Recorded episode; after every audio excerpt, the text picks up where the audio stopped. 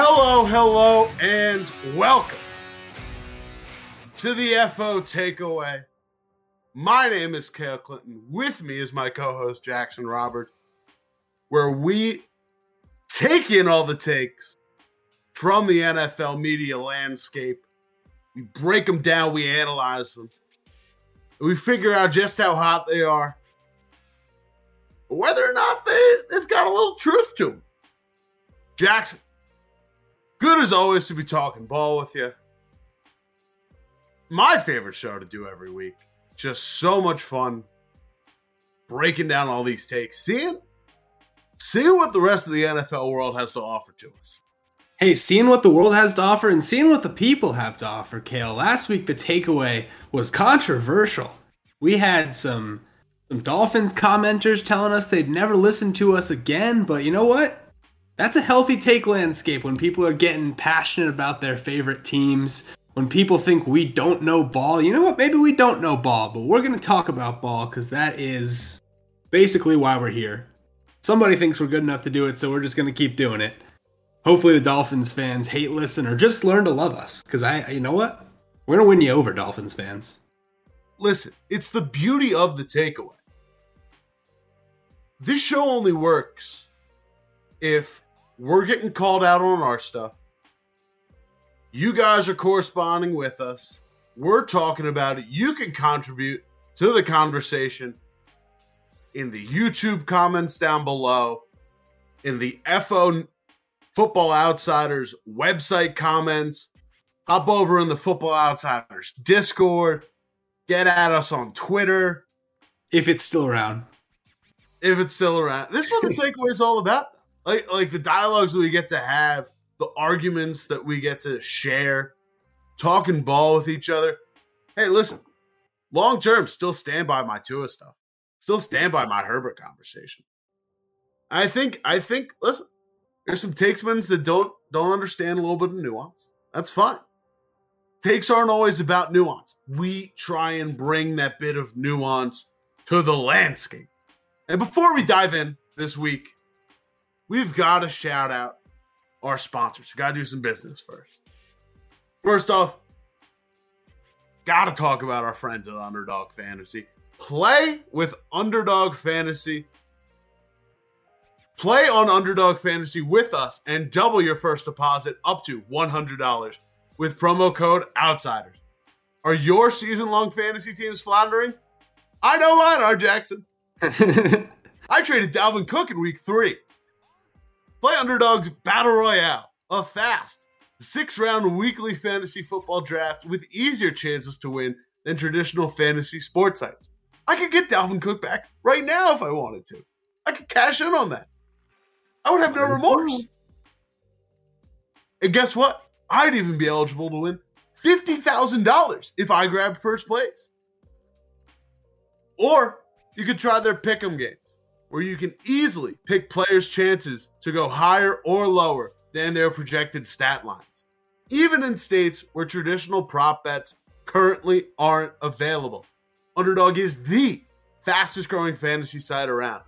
Join the fun over at underdogfantasy.com or download Underdog in the App Store and use promo code OUTSIDERS now to double your first deposit up to $100. Yeah, you know what Jackson's underdog pick of the week is going to be? It's going to be Dalvin Cook, buddy. Thank you for giving me one in the 11th hour.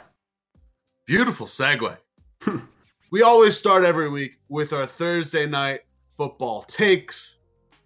The Tennessee Titans made light work of the Green Bay Packers.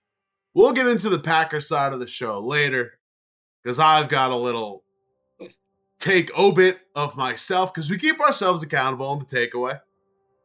Tennessee Titans win 27 17. First take of the day. We're not getting into the video stuff. We're not getting into podcasts. This is just simple bread and butter. This is tweets. This is that raw takeium that we've been talking about. This is what I mean. It's what Twitter was made for. That bird app's beautiful. Albert Breer Sports Illustrated. I don't think there are five head coaches I'd take over Mike Vrabel. Jackson, Mike Vrabel, top five coach. Put it on the meter. I actually, I think it's. I'm gonna go lukewarm here.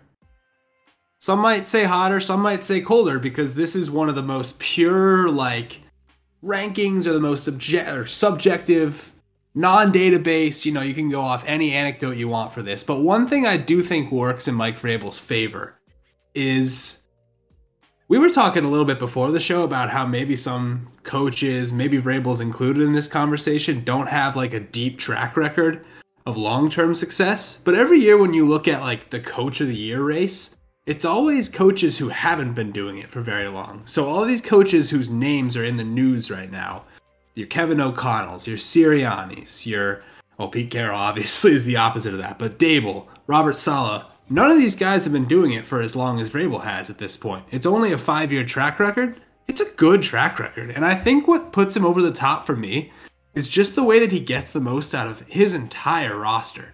Mean, you've seen earlier in the season the clip with Ben Jones just loves his players, absolutely gets all of them to buy in. Uh, knows when he has like a special guy in the building in any position.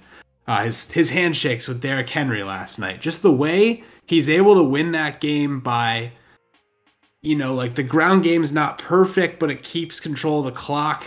He finds all the right times to throw. I mean, I know he's not calling the plays on offense, but just the game script that they had in place uh, I feel like they do that consistently. Go back to the Kansas City game. Like they set the game script really well, even when it doesn't come out in their favor. So, all that combined, I'm fairly inclined to agree with this take. He's certainly the best branch off the Bill Belichick coaching tree, Cale.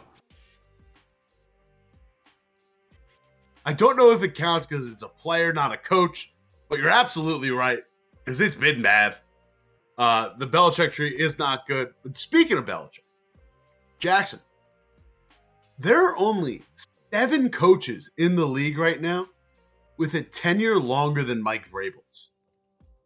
That's John high Harbaugh. Turnover business. High, high turnover. High turnover business. And a lot have happened in the last two years, pretty much. So, coaches hired since Vrabel was hired in 2018 or prior. John Harbaugh, Sean McVay, Kyle Shanahan, Bill Belichick, Andy Reid, Mike Tomlin, Sean McDermott. Of those coaches, all but one have made a Super Bowl. They all have conference championships. So I'm not at liberty to put Vrabel. Uh, let's just say it right now. Even currently, like if you just if you just do the right now, and we'll talk about Belichick a little bit later in the show. A little take comes up there. That's called tease. Hmm. Belichick, Reid, Tomlin, and Harbaugh. I think lock top four. There's not a lot. Of, like I, I, I don't know. Oh, I'm also forgetting Carroll in that list. I just realized it. I just didn't have Carroll. Okay. Tomlin uh, and yeah. Carroll were the two where it's like maybe they'll get fired the past couple years for one reason or another. The Steelers, it was the collapse two years ago, followed by a bad offense last year. Carroll, just bad team overall last year. They've obviously earned the tenure to not just get fired based off one bad year, but it's not like the fan bases were in love with those coaches after the past couple years. Listen, the Belichick firing, I would legitimately chalk up to a ravenous Boston media. I think like I, Belichick. Belichick. Oh, Bel- Bel- Belichick firing has absolutely like been flirted with by like the Felgers of the world, uh, or like yeah, it, it's listen. If you listen to enough Boston radio, it's been floated. Uh, yeah, yeah, Carroll's been up there, but I think like you look what Carroll's gotten out of this squad this year, and it's been like it's been an absolute over projection. They've already hit their uh, Vegas preseason win total. Like you're leading the NFC West. Like but still take out. I wouldn't like take him to restart a team, but like I'd take him right in terms of like top five coaches in the league: Belichick, Reid, Tomlin, Carroll, and I'd throw Harbaugh in there as like the one flex. What I like about Vrabel though is his ability. Like he hasn't had a ton to work. Like this defense now is good, and it's been built, you know, a combination of through the draft and through free agency. But like you look at this depth chart, and it's not like it's full of household names here. But like you go through and you look at like, you know, you look at Jefferson, you look at Denico Autry, even like Harold Landry who's been on like Harold Landry's been on IR, absolutely in that conversation. Bud Dupree, who's been hurt. Like very good. Like this is a very strong front set. Secondary's been pretty solid, whatever. Has been fantastic in terms of like actual name talent. They get beat deep a lot. They're they're talented, but they do get beat deep a lot. Number one in big plays given up in passing game before this week. My thing was more it's not Nate like it's not name talent. Like they're not like fantastically spectacularly loaded in the secondary. And Vrabel's getting a lot out of them. And like the staff he's built, like they're 13th in pass defensive pass DVOA. Like they're getting a lot out of them. And, and you know, Vrabel's got a really good, like really good defensive mind coming from that Belichick tree. Like, you know, must have absorbed like a sponge in New England. Like I, I there's still just these legacy coaches in this league. And it's crazy to call a guy as young as Tomlin a legacy coach, and it's just because he's been around for so long. But that's just the name of the game in the NFL with how high the turnover is. But just like there's there's just a logjam up top of these like really great coaches that you'd absolutely want to keep around. Harbaugh's the name I would absolutely flex in this conversation because it's like maybe he's not there, maybe he's there. Like I don't know. I don't always like. I've got problems with the Ravens' offense, and maybe it's a front office thing more than that. But like these constant lack of weapons that they put around Lamar Jackson, they can't seem to build a receiving core around the guy. Uh, I just don't really understand why they, you know, it, it's worked for them, obviously, but like, you know, I, am craving a little bit more innovation here offensively. Uh, speaking of innovation, like I don't put McVay in that conversation because I understand that LA LA's dealt with a ton of injuries this year, but like I don't think McVay eclipses uh Vrabel in this conversation. And like he's kind of right there with Kyle Shanahan. Like Kyle Shanahan gets a lot offensively out of like solid talent. But like I think Deebo, like Deebo Samuel absolutely overachieved. Not calling Deebo Samuel a bad athlete, very good in college absolutely worthy of the second rounder. He he ascended to a new plane of NFL player that we had not seen previously in the wide back. If it was a one year revelation, if it was, you know, if there's more wrinkles that need to be added, sure.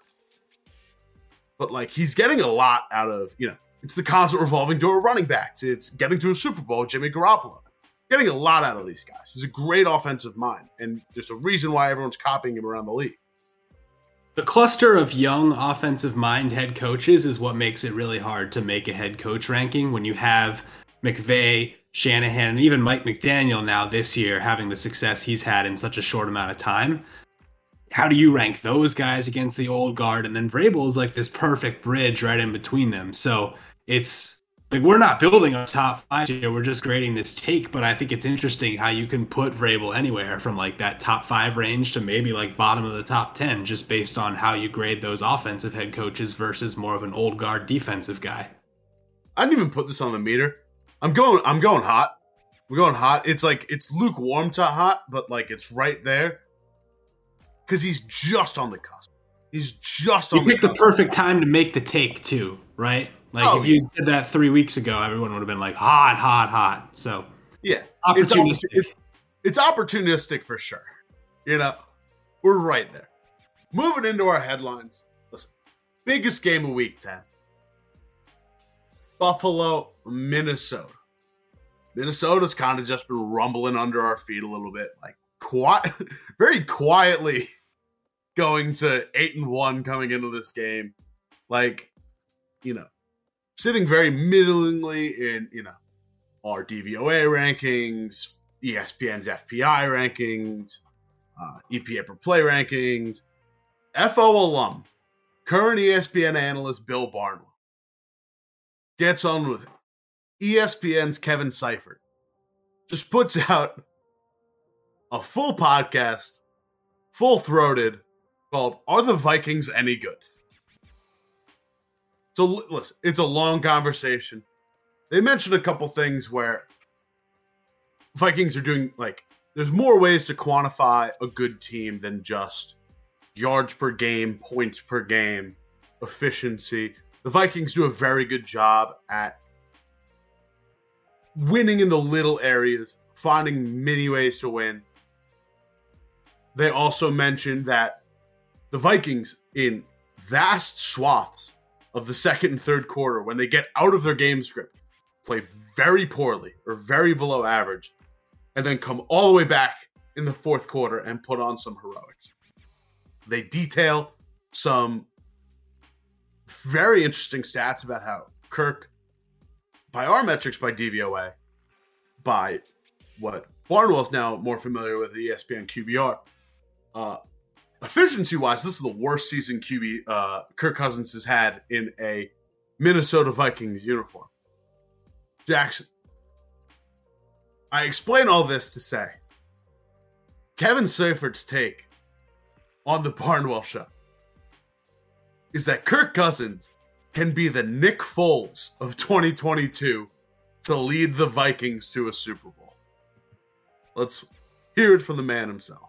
And you, you mentioned the Cousins thing, and I think you know that that and that's certainly something that's always discussed locally. It's like how is it, this guy? This guy's never going to take the Vikings to a Super Bowl. But when you and when you look in the history, there had you either have the the Aaron Rodgers, Drew Brees, Tom Brady quarterback, or you have a guy who's playing at that level. And so whether it was Joe Flacco or whether it was mm-hmm. uh, Nick Foles or whether it was Trent Dilfer, and mm-hmm. and the question is, can Cousins do that? Um, and there's been stretches in the season, uh, this season and other seasons, where he has gotten hot enough. You can say, well, it's possible that, that he could, you know, for sure, he could certainly be the Nick Foles of 2022, or the mm-hmm. or the Joe Flacco of 2022, or the Trent Dilfer of 2022, or whatever name you want to throw in there. Mm-hmm. Um, and so I think that's that's something to keep in mind, you know, as well. Mm-hmm. Yeah, for sure. And you know, you don't have to be great for an entire season. You have to be yeah. great for for three games, or even in Nick Foles' case, two two games, two and a quarter games. I mean, that's yep. Kirk Cousins can do that at the very, you know, that, that is definitely within the realm of possibility. Jackson. Cousins can be the Nick Foles of 2022 and lead the Vikings to a Super Bowl. Put it on the meter. I'm actually going to go cold because I think the Foles comparison is crazy. Joe Flacco may be a little bit more accurate, and I guess if the take is just like this is the quarterback who can get hot at the right time, doesn't really have the track record of doing it, but for one four game stretch can put together a big performance. That's a little more reasonable. But I think putting him and Foles in the same conversation is crazy. Foles comes in the other quarterback on the team's been the MVP of the league for the first 13 weeks. Everyone had written off the Eagles going into that postseason. That's why they have the dog masks and everything, because all of a sudden they're huge underdogs. The Vikings, if Kirk is still there, they're going to be exactly the same team going into the playoffs that they are now. And I think, listen, Kirk, he has he has great throws in him every game, right? Like the fourth and 18 Jefferson that's a pretty good throw under the circumstances, despite what a great catch it was. The other throw to Jefferson along the sidelines to set up first and goal in overtime is a dime. He also has two just ridiculously head scratching throws in him every game. Whether or not the defense catches them or not, something crazy is coming out of his hand at some point. And then last game, he just trips over his own lineman twice. I get that might be the lineman's fault. Maybe the cadence of the snap is weird, but crazy stuff happens with the with the Vikings offense that you just don't expect out of a Super Bowl winning offense. So all that is to say that I don't I don't see the Foles parallel, and I'm also still not bought in on this team as a Super Bowl contender. Uh, just based on you know one big win in Buffalo where a lot has to go wrong on Buffalo's side, and then a lot of one score wins against teams that are below 500 story of the league right now. Excited to see if they really can make some noise in the playoffs this year. I'm just not like I'm not there on Cousins, especially when, like you said, he's gone from the seventh best quarterback per DYAR last year to 17th this year. Listen, I get where you're coming from. And also, Barnwell and Seifert get where you're coming from. They preface this whole conversation with talking about, like, Eh, they lead with it. Are the Vikings good? And basically, the way Seifert couches it in a very nuanced conversation is the way you rank teams is in, in a real NFL sense. You take the two to four Super Bowl contenders all the way at the top. This year, that's probably the Bills, Chiefs, and Eagles. You take the three to four teams that are vying for the number one pick, and you put them on the bottom.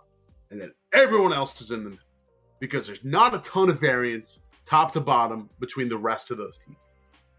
Seifert puts the Vikings at the top of that second tier, which is still acknowledging that they're not in that Super Bowl contending tier. He also acknowledges that like some of the things they can improve on are like you know, further making defensive plays, like taking those deep shots more and those like you know really stretching the field more I can see it. And it's more like listen, the Eagles won that Super Bowl. Like Philly Philly is a is a like very it's a microcosm of the larger picture where like Philly Philly is a hyper aggressive play call that caught the Patriots off guard and it's the difference maker that won the Super Bowl. That hyper aggressiveness then later shows out in like the highest scoring Super Bowl, the most yards led up in a Super Bowl by the Patriots. Uh, like it, sh- it shows up in the rest of the game because the Eagles were just unrelenting in their attack. The Vikings, I won't say they can get to that, you know, what was it, like a 500 yard Super Bowl? It was like 495. I'm not saying the Vikings are going to do that, but I'm saying the Vikings can up their aggression when you watch Justin Jefferson make that catch uh, in double coverage in overtime, when you watch him make that OBJ catch in, in coverage in the fourth quarter, like you couple that with, like I had already mentioned, like them finding small ways to win, like you know, uh, like I don't know like it's it's diving on that fumble in in the like on the goal line in uh the Bills game. Like it, it's it's most of the time the quarterback just falls on that ball. Like I can't go back. Like they they mentioned Chicago, they mentioned Washington, like they mentioned a bunch of these different games with like microcosm examples that I wish I could recall now. I highly recommend you listen back to it it's a great conversation. They dive into more of a breakdown of the game. It's the game of the week last week. If you haven't gotten enough coverage into it now, definitely listen. But like if they like you can up those numbers for Cousins. Like you can get that more efficiency out of them. And if it's a temporary okay situation for him, like if it's a temporarily like you're building the best offense possible to get the most out of this quarterback, yeah, you could get to a Super like the pat like paths shake out how they shake out, you know? Like you never really think you have the chalk playoff run you do. And especially with their record right now. They just need to compete for that one seed. And if they get that one seed, it's it's a much much easier path for them. If they don't get that one seed, and I, uh, you know, if if we're if the Vikings is the fan base that is super pissed off at us this week, I'm fine with that. But I also think they're they're coming around on this team for sure. But with Vikings fans, it's always like we're waiting for the other shoe to drop. I mean, doesn't this also have the feel of a team that could absolutely lose to a seven seed in the first round? Like that's what I I see it both ways. I see it as a dark horse Super Bowl contender if Kirk vastly elevates his play going into the postseason. They could also absolutely lose round one to, I mean, San Francisco is the seven seed right now. Could be the Giants. I mean, that's a more favorable matchup for them. But either way, and Greg Joseph's there as their kicker. He's lurking at any given time, waiting to miss a crucial kick. Like, there's a lot of things that are still unsolved with the Vikings, despite what a huge win that was. We can't say enough about it. uh, but still obviously had to have a lot of things go their way for it to make it happen. I I think that's just more the like historical trauma that is built up from this team, making it just Schrodinger's football team. Like when, all when does outcomes historical possible. trauma not matter in sports? You know, it's it's always there, whether or not it finally reverses or not. Listen, I get it, but at some point, nine and one is nine and one, and that is like an earned, an earned win against the consensus favorite to win coming into the season.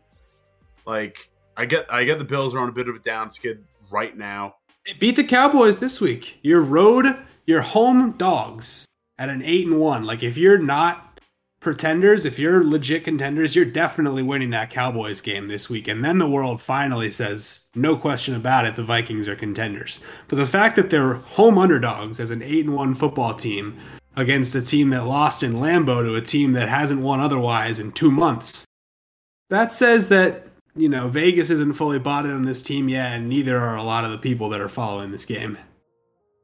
Listen, we'll leave it at that. I will say, feels a little bit like goalpost moving. Like they just beat the Bills.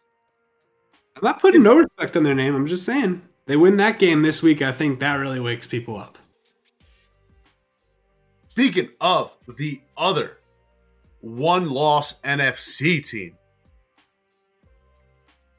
we've got a bit of a spicy one from Colin Cowherd over at the herd. Look, Colin Cowherd, Cale is a. It's a shock that he hasn't gotten on here yet. He is one of the all timers. One of the all timers at the take game, uh, and he saw that Eagles game.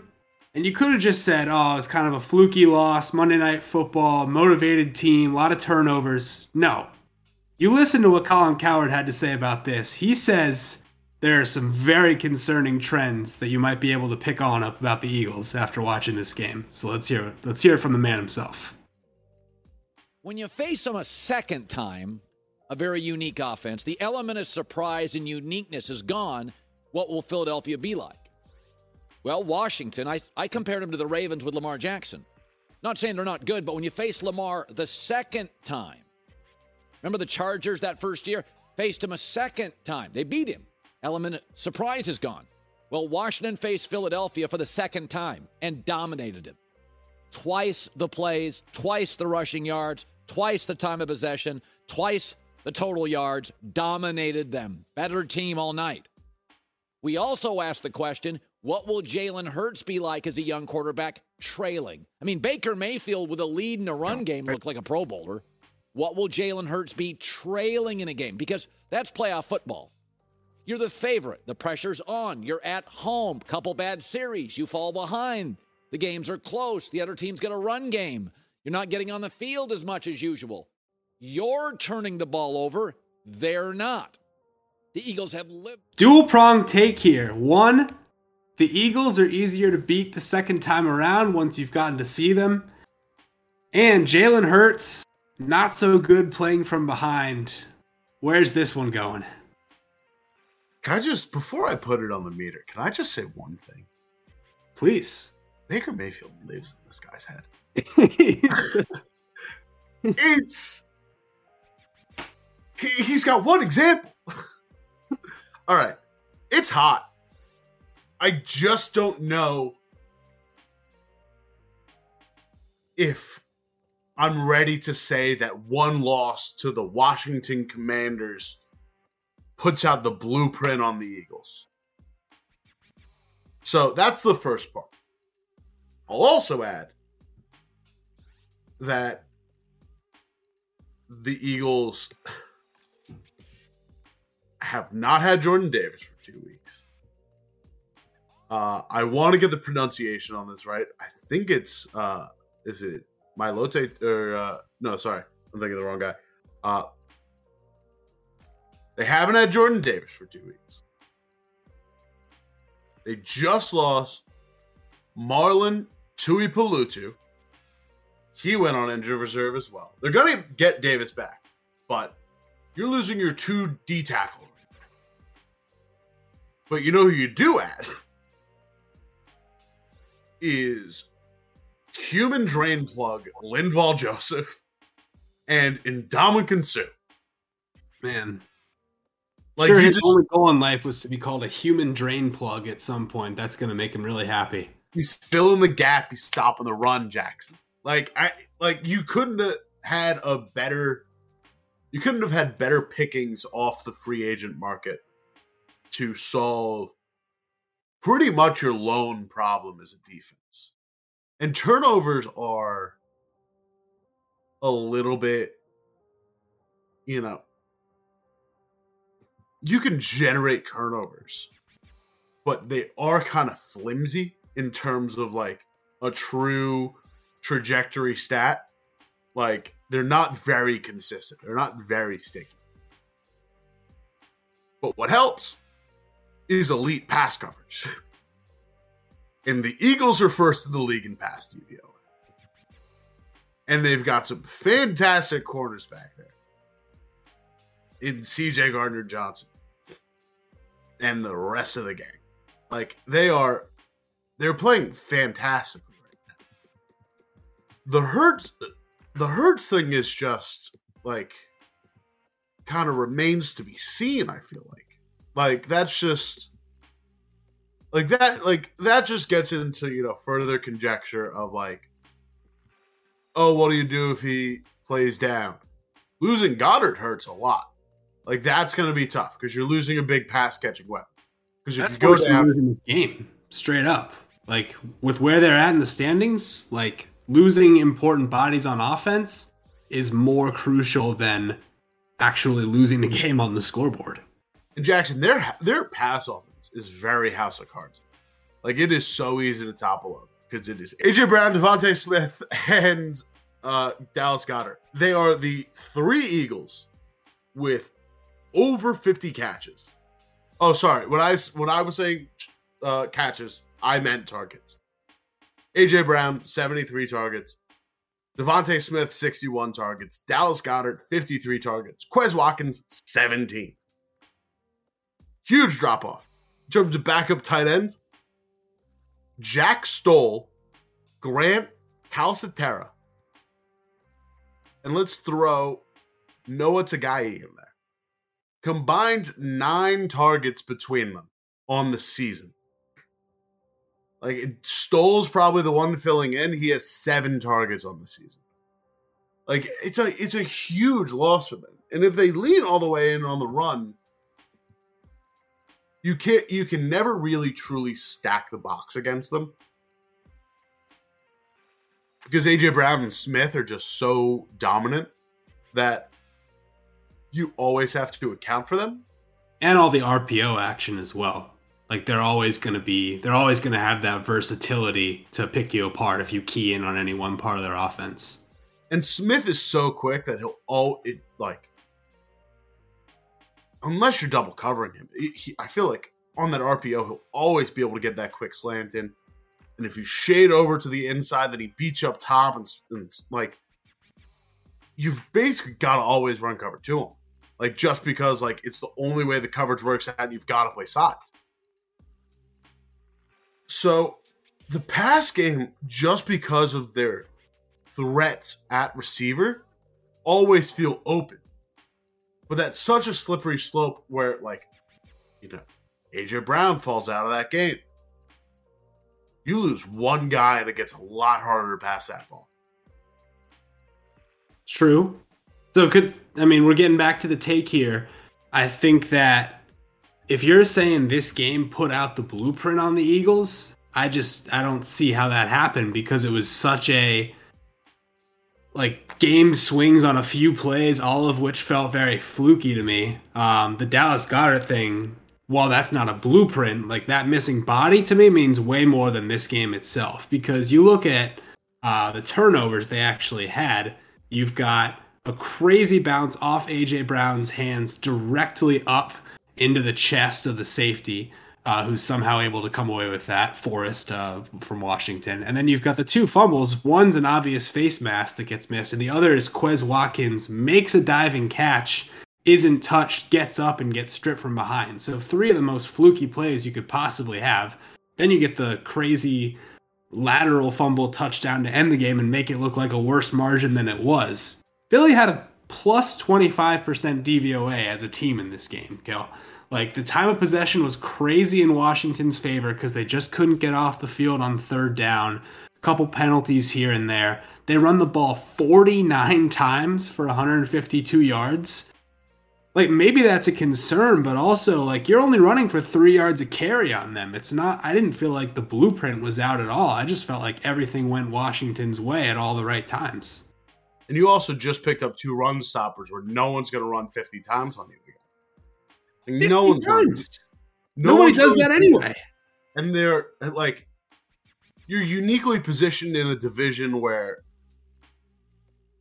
all three of the teams that you play against have fantastic running backs. Uh, fantastic is a stretch for Washington, Big but stretch, yeah. But Saquon in New York, Pollard more so than Elliott, but Pollard and Elliott combined in Dallas, like very strong run games. I don't see a lot of teams replicating that model or having the having the chutzpah to really like lean into that model. Because at some point, unless you've got a loaded, loaded run defense that can swallow up this Eagles offense, it's to be real tough to stick to that model. Yeah, and we've got to move on from this take. We'll get back into Washington's rushing offense at the end of the show, but if to me, if the Eagles come out and smash the Colts without Dallas Goedert, we're right back in the same place we were on them last week. And you know Goedert's going to come back at least for the playoffs, if not sooner. Moving on, we're getting back into coaching talk, Jackson. Huh. Let me tell you something, Cale this was a hot week. This there were a lot of takes being put out, not all of which have to do with exactly where we're at in the season, but I mean the Patriots have a huge game this week, so it's a good time to talk about it. LeSean McCoy goes on with Kay Adams, Up and Adams show. He says something about Bill, Bill Belichick that I think you'll be very interested to hear. Let's dive in you were you were going great until you said the Belichick. Because he's not. You don't think he's a, a great. He's, he's not one of the better coaches in the league. No. He's. I mean, he's at Tom Brady. I mean, if you take away Tom Brady, do you know who he is? He's under 500. He's under 500. So you think? so you would take. What do you take away from him then, after after seeing what he's been like without Brady? Um, I think he's very blessed to have Tom Brady. And I think now that he doesn't have Tom Brady, he's like all the other coaches, all the other good coaches the Marvin Lewis's, the Rex Ryans. He's a necklace. Yeah, I mean, I'm just being honest. People they, they hate for you to be real about Belichick. I think he's a good coach, but all the greatest, and he we, we've never seen anything like him. That's that's bullcrap. Wow, Cale. Um, I thought we had adjudicated this many times over, but apparently it's back. Bill Belichick without Tom Brady, just a good coach, all this great, greatest of all time stuff is quote bullcrap. Where's that going on the meter? Freezing? Like, at least cold. At least cold, maybe freezing. At least as a Patriot, the thing he said about Belichick being a sub 500 coach wrong. Like, is just wrong. The one season he misses in 2000, uh, the one season Brady missed in 2008, they go 11 and 5. And don't forget that season. Matt Cassel yeah. almost went to the playoffs. The only 11 and 5 team ever to not go to the playoffs, in fact. 2020, the Cam Newton led team that everyone pretended like the sky was falling. They go 7 and 9. 10 and 7 make the playoffs last year. Let's not talk about that Buffalo game uh, where they don't make a stop and it's only touchdowns the entire game. Uh, and they're 5 and 4 right now. Like, I don't know. So the losing coaching thing is wrong.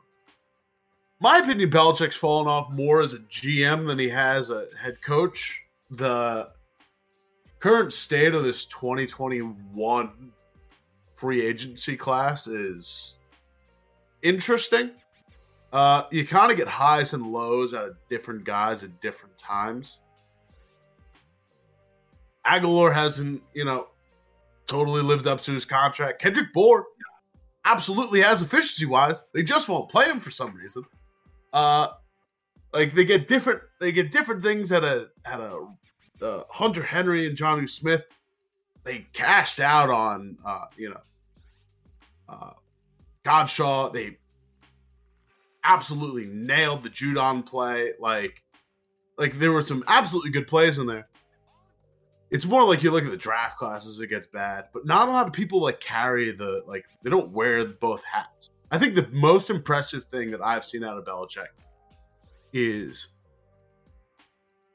I consult Aaron Schatz, the head of Football Outsiders, a lot.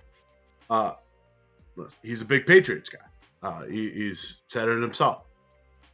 I talked to him a lot writing the Patriots book chapter this summer. One of the biggest concerns we had uh, that we mutually identified was the secondary. Uh, that there was like it's really safety led. Uh, it's like really void of any like quality coverage corner. They're doing very well in coverage. Like like they've gotten a lot out of a day two and a day three draft pick. Uh, Jack Jones and Marcus Jones have looked absolutely awesome as rookies. Like they're getting a lot out of these players. I, I think there's some things that still need to be worked on defensively, but like actually, let's compartmentalize this because there needs to be a separate conversation of like Brady with Belichick. Yeah, please let me go through the Super Bowls.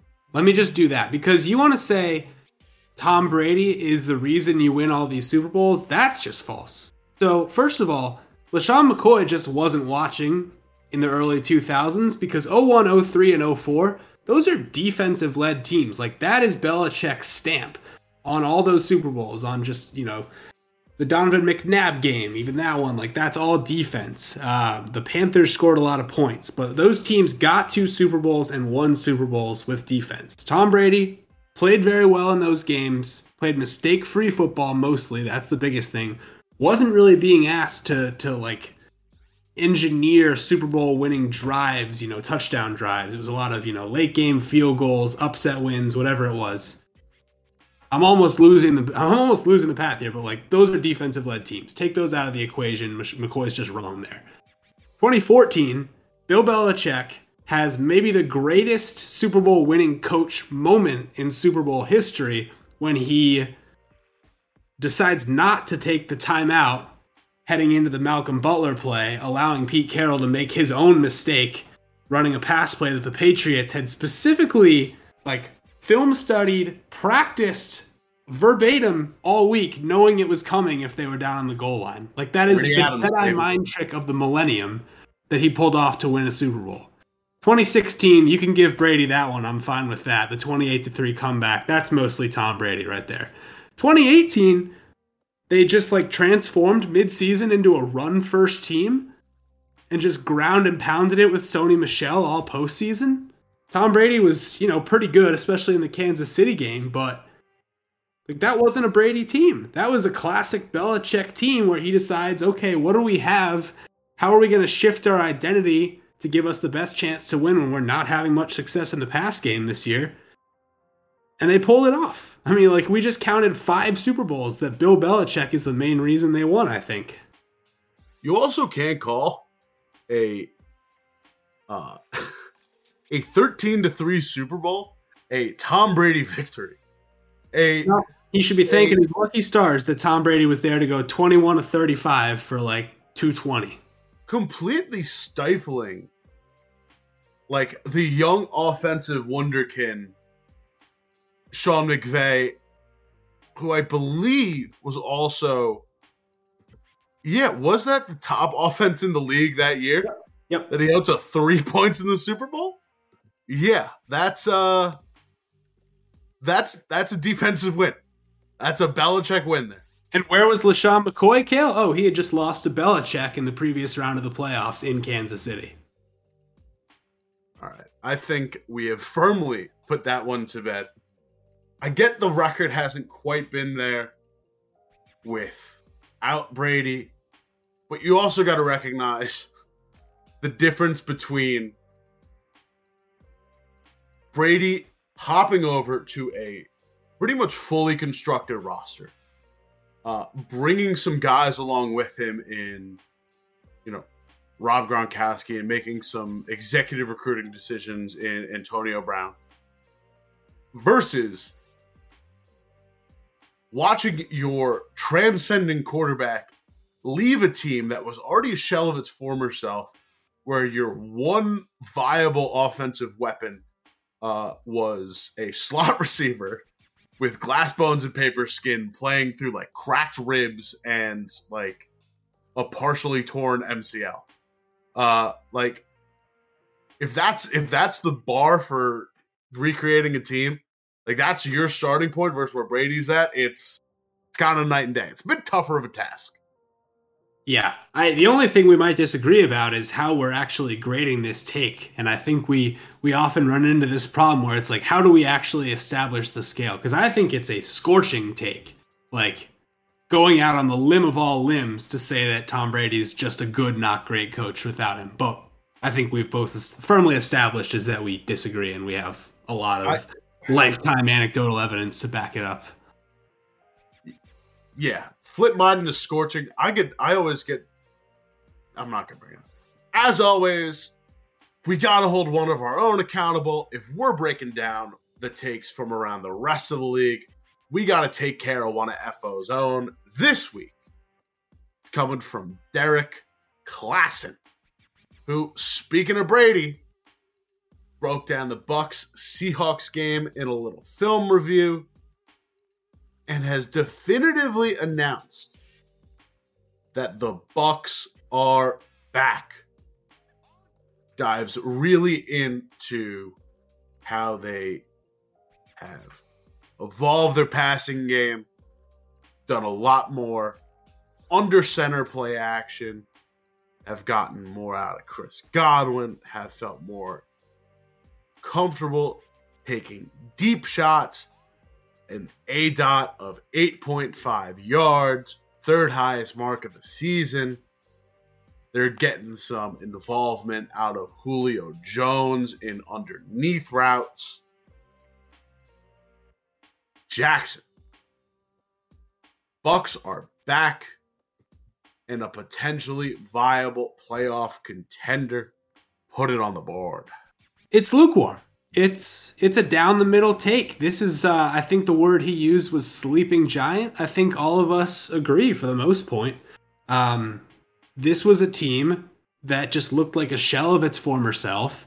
But every time we would go back and look at Brady's efficiency stats after the game, his QBR was way down, his passing touchdowns were way down, but we'd be like, oh, Tom Brady's still fifth in DVOA. Like, he's still playing at an elite quarterbacking level and they just haven't put it all together yet. Like you knew he was still there, and you knew that if they ever did put it all together, if they ever did get an efficient game out of Chris Godwin, if they ever got any production whatsoever out of the run game, that they were still a good football team. Like the names on both sides of the ball with Tampa still match up with anyone. So they still have a ways to go. It's not like it was a dominant win over Seattle, but Seattle's a playoff team.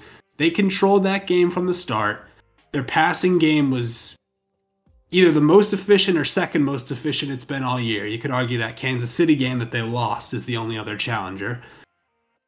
And that's a good win. And they did it on German soil. I don't know what that says because it's quite literally unprecedented. But I think this team is is far too talented to be written off. So I'm putting it right down the middle. We'll say the little uh if if you're doing it on German soil, the little sing they did at the end on that last drive, that was sick. That was pretty cool. Who says Americans don't have amazing culture, Cale? John Denver is is as crucial a cultural export as anything else in the world. Listen, I'll put it I'll put it a little hot just to say eh, I, I, don't want to put it that hot. I'll put it back in lukewarm. it's a good it's a good take. They've done a lot. I think one of the bigger changes Glass was looking specifically at the passing attack. One thing that I think he didn't look at just because he wasn't looking at the run game, the shift over to Rachaad White's huge. Like the one thing this team needed was a speed check, and Rachaad White Leonard Fournette. Lenny bowling balls. Listen, you you still get Leonard Fournette, you know, for those red zone runs, for those goal line runs. He had a touchdown. Like he, I just think the majority carries should be going to Rachaad White. Getting that speed up, getting those like, it just, it, it, it just you know, you're able to get to corners quicker if you're running outside. You're able to hit holes a little bit harder. You're able to you know, cut a little bit better. It's it helps a lot in a run game that has been completely anemic this year.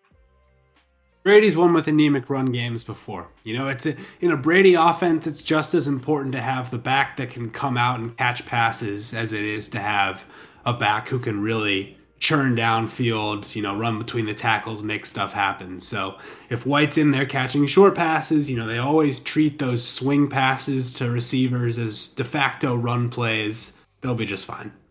And listen, you don't need to run to set up play action because they've been going to play action more, and it's helped a lot in terms of the efficiency of this team.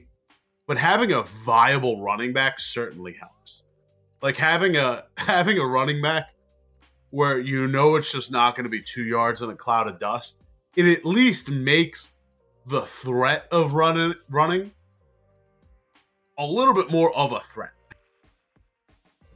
Yeah, Hey, do we have some fantasy takes this week? Did I hear? You know we do.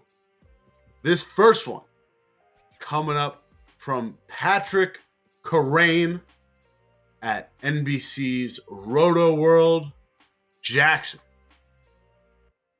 This is okay. It's a little double take because it's a piggyback off of Underdog Fantasy's Hayden Winks table Curious to see if one single fantasy analyst will actually admit it's a David Montgomery week.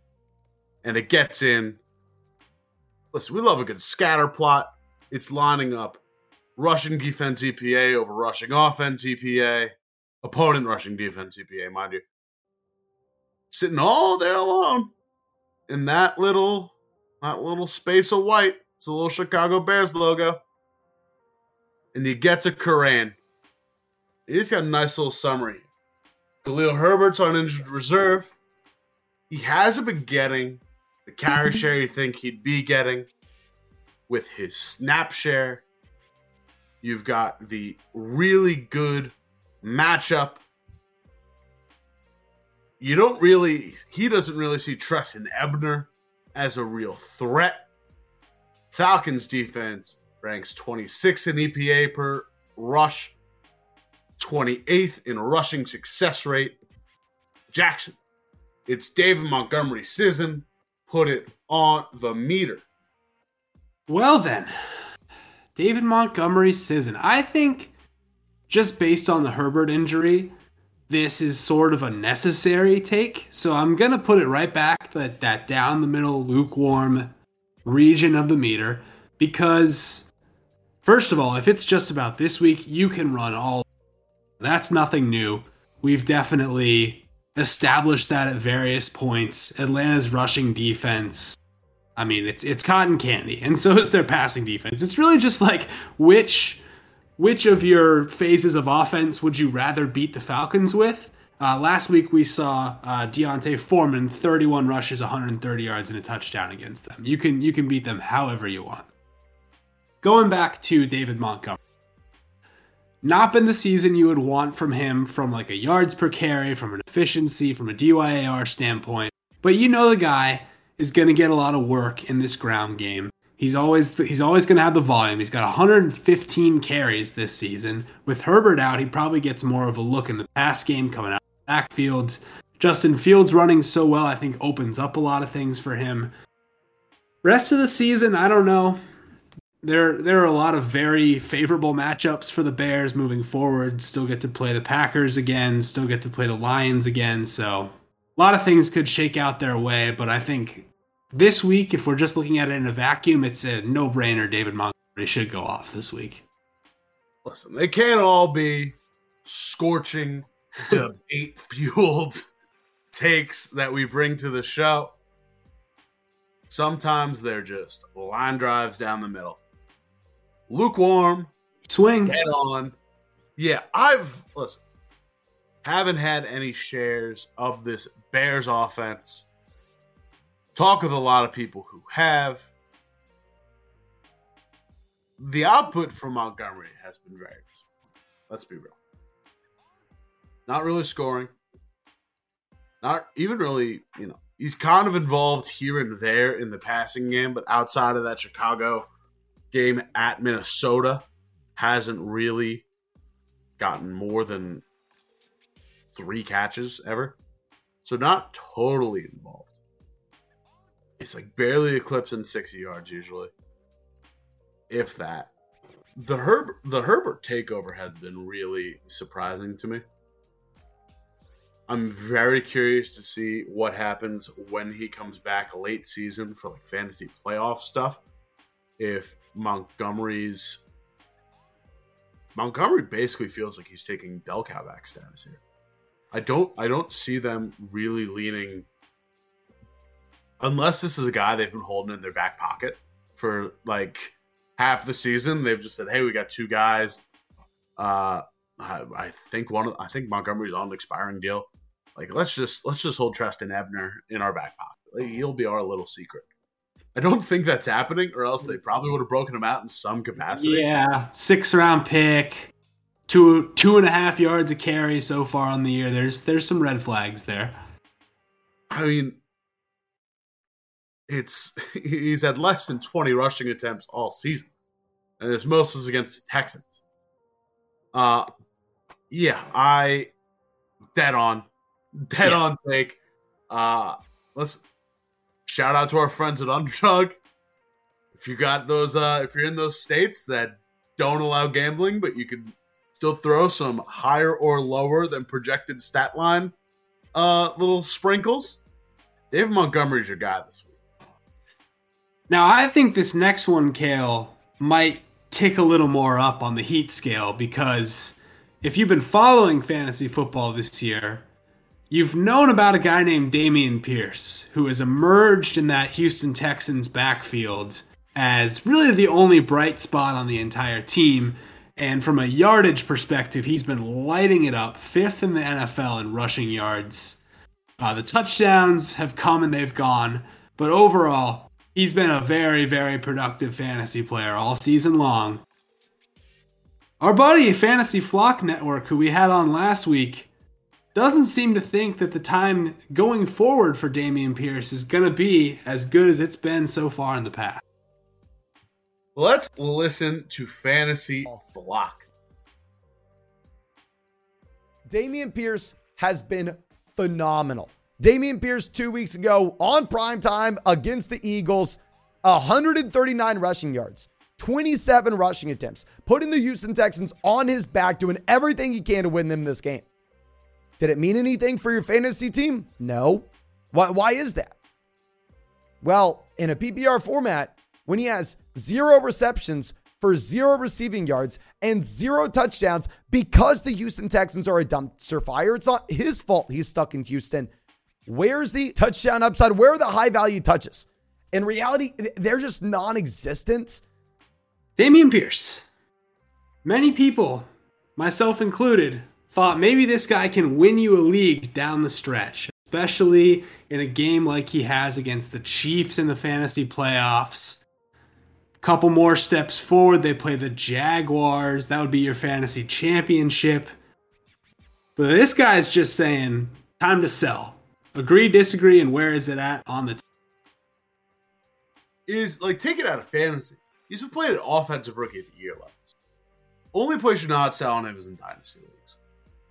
Uh, like that's a hard no sell because you're gonna want to keep this guy. You probably got him in a big value spot. Like if you've got a keeper league, you're definitely locking Dameon Pearson. You're not touching this guy. I hear the high value argument, like sell high. I hear it just as like they don't have a high they don't have a high volume offense. They're not going to play in meaningful games. That being said, Pierce vast majority of these carries. I don't know how much Eno Benjamin is going to cut into this workload as the newly acquired Texans running back. You look at the Texans on the season, there's not a ton of competition in rushing attempts, Jackson. Dameon Pierce is carrying the ball 165 times this season through nine games. The second most. Rex Burkhead with 24. I don't think like I don't think the Texans are in the market to be like, let's save this guy's legs. Unless they're trying to bottom out for number one, which, you know, they're they're doing a good job anyway. Like, don't don't That's third that's third highest in the entire league behind Saquon and Derrick Henry. That carries total. Yeah, so if he hasn't just... been the most efficient, but you take those two guys out who are the fantasy titans at running back right now, pun intended, and he's he's getting all the carries. I am a Dameon Pierce owner, so there's bias in here, and I also traded for him mid-season, so there's more bias there. Take it all with a grain of salt, but A, I'm not selling, and B, I think there are better times ahead. I think he can have a two touchdown game somewhere along the line. He that Giants game was a perfect example of a fantasy performance that doesn't live up in the scoreboard to how good he actually was throughout the course of the game. He popped a 50 yarder at one point. He had the one red zone fumble. You know, fumble, it's not that fumbles are lucky or unlucky, but they're going to happen from time to time. And he was really the only positive thing they had going for their offense most of the game. That's what he is every week. They're going to keep leaning on him because they have nothing else. I will say it doesn't look fantastic schedule wise coming up for the Texans. If you're looking at like rushing defenses, you get Cleveland, who's the last, who's last in the league in rushing attack. But you also get Tennessee, who leads the league in rushing defense. You get Dallas, who's 11. Like, you've got Miami is eighth. Like, you've got some very competitive. Oh, Washington second, who you literally played this week.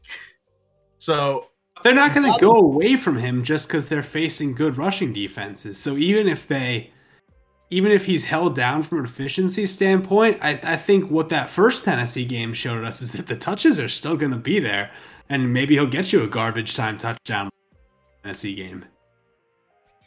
I'm sliding more toward right because I see I see the viability of it. I'd say the only the only way you're definitely not doing this is if you're, you know, in a keep like again in a keeper league where you're looking to hold on to him, but if you're stay eh, like if you're looking to make a big play and you're just sending floaters, if you're just sending a little floaters, see see how far up the ladder you can climb. Everyone loves those guys in their league, the little trade floaters. Listen, I love a I love a little trade floater. Sometimes sometimes you get bites, sometimes you get bit. That'll close us out for the uh for the bulk of the show. However, we've got some business to attend to, as always. We can't be the arbiters of takes, the dissectors of takes, without putting up a few takes of our own. And I have a take that I wrote in our pre show notes the night before, put parentheses, contingent on Thursday night football. Backspace it out this morning and put take obituary. Jackson, any given Sunday this week, Packers beat the Cowboys in an upset. Snap a five game skid in the process. There's a little line in here, this last graph. Still remains some ironing out to do in the communication front, but the win over Dallas serves as a sage cleansing for the rest of the Green Bay Packers locker room. There's a recipe to win that worked against a quality opponent coming off a bye it would be a bit of a long shot, but there is a path to the playoff still on the table for this Packers team. Hmm. Jackson, the run first Green Bay Packers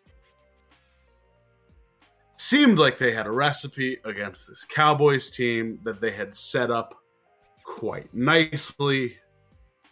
I thought it was a model going forward. I also mentioned on there that there was some massive miscommunication on the front of the Cowboys and that they kind of shot themselves with the amount of penalties that they had. That gave the game back to the Packers. Jackson. On the night, Aaron Jones has 12 carries for 40 yards. AJ Dillon has six carries for 13 yards. Christian Watson even had a three yard carry in there. I thought that the Packers did a great job neutralizing a top 10 defensive rushing attack. I did not know what would come for them when they went up against the league leader that also got Jeffery Simmons back for a game. Uh tough one for me. But hey, it's called holding yourself accountable. It is. You've done that this week. So uh round of applause. I won't pat myself on the back too. what I'm going to do is the right thing and call this a freezing cold take because what could be more freezing cold than a dead take? like it's just dead. It, before it even made it to air on the takeaway, it died. It would have been somewhere in the hot range, but now, you know, no more life in its veins. And glad we brought it here to discuss, but we shall say no more of it, for it has moved on to another plane. Rest in peace. Coming into the game, or following the game, they had a 15.7% chance of making the playoffs. Sounds really high. So they're sitting two games back in the loss column. Long shot, like I said. Three, isn't it? They're now three back in the loss column. I said before. I said. Before. You said after, but I guess you meant before. I meant after. Sorry, I, I said after Monday night, but before Thursday night. I see. Temporally, yes. Two games back in the loss column. Fifteen. Yeah, they don't have a fifteen point seven percent chance to make the playoffs anymore. Jackson. That's pretty much dead. Toss one out to you, buddy. You know, I have a take that's still alive. So from that standpoint, I'm feeling better about it. But I'm very uncomfortable making this take. Let me set the scene for you. In our Football Outsiders staff picks article, weekly picks, we pick a favorite, we pick an underdog to win outright, or we don't pick a favorite, we pick our favorite bet of the week. Then we pick an underdog to win outright, we pick a player to go off. So those are like our three picks that we get instant feedback on. Cale, I've not gone back and looked at what my record is on those weekly picks, but it's gotta be 30% or worse. I am struggling in ways you can't possibly imagine. And this it is, it is bad. Like really I, bad. I would like to go back and chart us just for the sake of curiosity. But I write these every night, like right before they're due. Trying to like accumulate like all this knowledge. This has also been a bad, bad year for prognostication. It's been a tough one. Putting these on the spot week every week it's the beauty of the take sphere. It's going to be a tough look back. yeah, some highlights include uh, picking the Patriots in that Monday night game to cover an eight and a half point spread. Uh, picking I, the very first week we did it, I picked the Ravens to win by three over the Dolphins. They led by three touchdowns and somehow lost the game. Uh, lots of things have gone wrong, but this week I'm trying something new. There are teams that I have been unwilling to touch all season long. I'm too scared of it. Not this week, Cale. Taking the Houston Texans as my underdog of the week to beat Washington at home. Started at three and a half points, down to three, which does make me a little bit nervous. But regardless, I think this is a classic letdown spot for Washington. This has nothing to do with how good I think the Texans are, aside from Dameon Pierce, who obviously has to play a big role in this game. But you think about short week, back to back road games, emotional win over a favored division opponent. They're getting Chase Young back for this game, so that helps maybe with a lot of the energy. But I just think Washington, after all of the praise that's been heaped on them this week, we forget that they're still a very bad rushing offense from an efficiency standpoint. If you're going to beat the Texans, you have to run it right down their throat. Maybe they can, but I'm not convinced just because they ran it 50 times on Philly. And you know, Taylor Heinicke has three throws every game that if the defense just gets sticky mitts and hangs on to him, can completely switch the outcome. He even made it against the Eagles, and the Eagles gave it right back on the Quez Watkins fumble. So I to me, like this is just not a Washington team that should be road favorites. They're mediocre at best, and I think they can lose this game. So I'm willing to do what I've been too scared to all year and take the Houston Texans. You're a brave, brave man, Jackson. Should be noted, both our picks this week coincide with the uh with the not really, but coincide with the fantasy picks this week or the fantasy takes this week. You've got the cold on the Dameon Pierce take. I've got the hot on the David Montgomery take because I also took the Chicago Bears to upset the Atlanta Falcons by the same spread, plus three. We're in for a good one. I'm I'm feeling relatively optimistic about both of ours. I will say I don't know why this is a plus three spread. I feel like the Texans should be getting a lot more points. I would like it more if they were, but I just don't think Washington. I think the betting market is sort of correcting itself on Washington and saying, okay, this game, while impressive, was very fluky and didn't mean that much, but I think three weeks ago, the Texans might have even been favored in this game. That's how poor Washington was playing at one point in the season. The addition of Chase Young is very interesting. We'll see how he plays after basically it's almost a year to the week uh, yeah. since we last played a football game. It'll be really interesting to see what dy- like what extra dimension a player like Young adds to this offense or this defense. Wow, uh, play be very, yeah. Listen, maybe line him up at tight end. Who knows? Logan Thomas, Chase Young, a little 12. That'd be fun. Listen, I don't hate it, Jackson. I think if there's one guy who's going to win it, it might be Dameon Pierce. Let's go. Houston, we ride this week. That'll do it for us here at the FO Takeaway. Thank you very much for listening. Thank you to our sponsor, Underdog Fantasy. Double your first deposit up to $100 or promo code OUTSIDERS at UnderdogFantasy.com or on the Underdog app in the App Store of your choosing. Check out next week the FO Plus Black Friday sale, 25% off. A lot of good stuff. Make sure you check out all of the sources that we have used to cultivate our wonderful takes. We'll link them all down in the description below. Jackson, thank you, as always, for helping us parse through the NFL take landscape. For Jackson, I'm Cale. Thank you as always. We will see you next week.